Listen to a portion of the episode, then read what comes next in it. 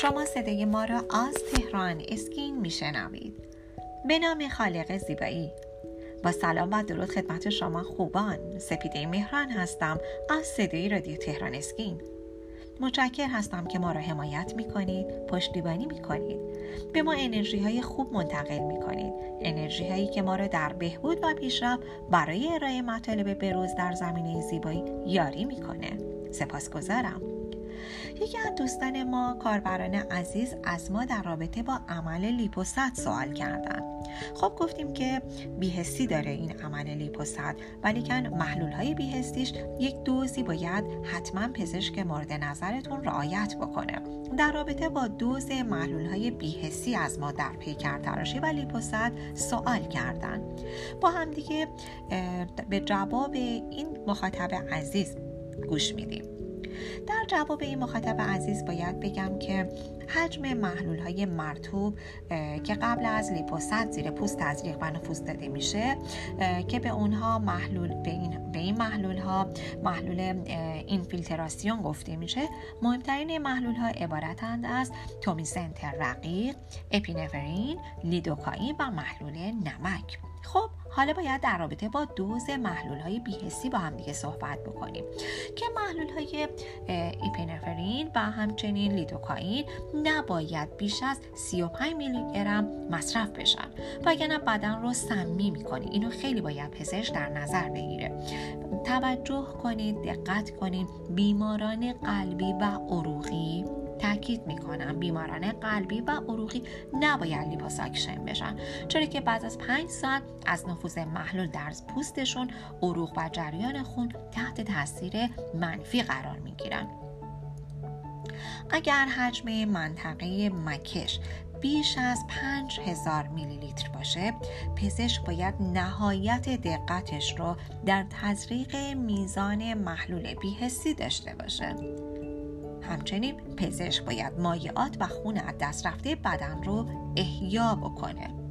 که این کار همین احیای مایع درون رگی خودش یک دانش پزشکیه. امیدوارم تونسته باشیم جواب این کاربر عزیز رو در رابطه با میزان دوزهای این محلول های بیهسی داده باشم. با ما همراه باشید با بخش دوم که در رابطه با همین محلول بیهسی بیشتر صحبت خواهیم کرد. با ما همراه باشید.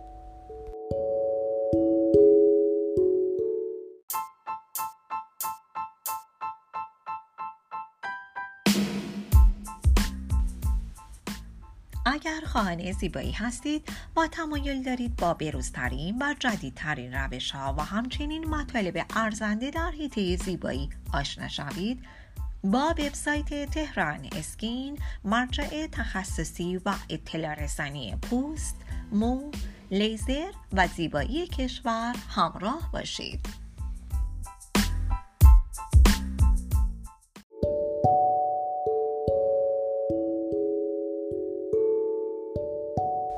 شما با بخش دوم صدای رادیو تهران اسکین همراه هستید. در رابطه با لاغری به صورت لیپوست و پیکر تراشی با هم دیگه صحبت می کردیم و همچنین محلول بیهستی. نکته ای که اینجا حائز اهمیت هست و براتون باید توضیح بدم اینه که استفاده از حجم و غلظت خاصی از محلول های به خصوصی قبل از مکش چربی ضرورت داره. کار محلول این هستش که بافت چربی زیر پوست رو متورم می‌کنه. سلول های چربی یک جا گرده هم میان و تبدیل به مایع میشن. به طور همزمان با ابزاری سرنگ مانند به نام کانولا این چربی از بدن برداشته میشه. چربی مکه شده به ظرف خاصی انتقال پیدا می‌کنه. همراه با چربی مقداری خون و مایعات بدن هدر میره. در اینجا کار پزشک خیلی مهم هستش چرا که با انتخاب درست محلول در غلظت و مقدار مناسب حجم خون و مایعات بدن متعادل تر میمونه خیلی برای شما مهم باید باشه که در کجا این عمل رو انجام می‌دید. و همچنین من به شما عزیزان توصیه می کنم که با وبسایت تخصصی تهران اسکین همراه باشید. تا از بروزترین اطلاعات در هیده زیبایی با خبر باشید. راز زیبایی و جوانی خودتون رو با تهران اسکین تجربه کنید.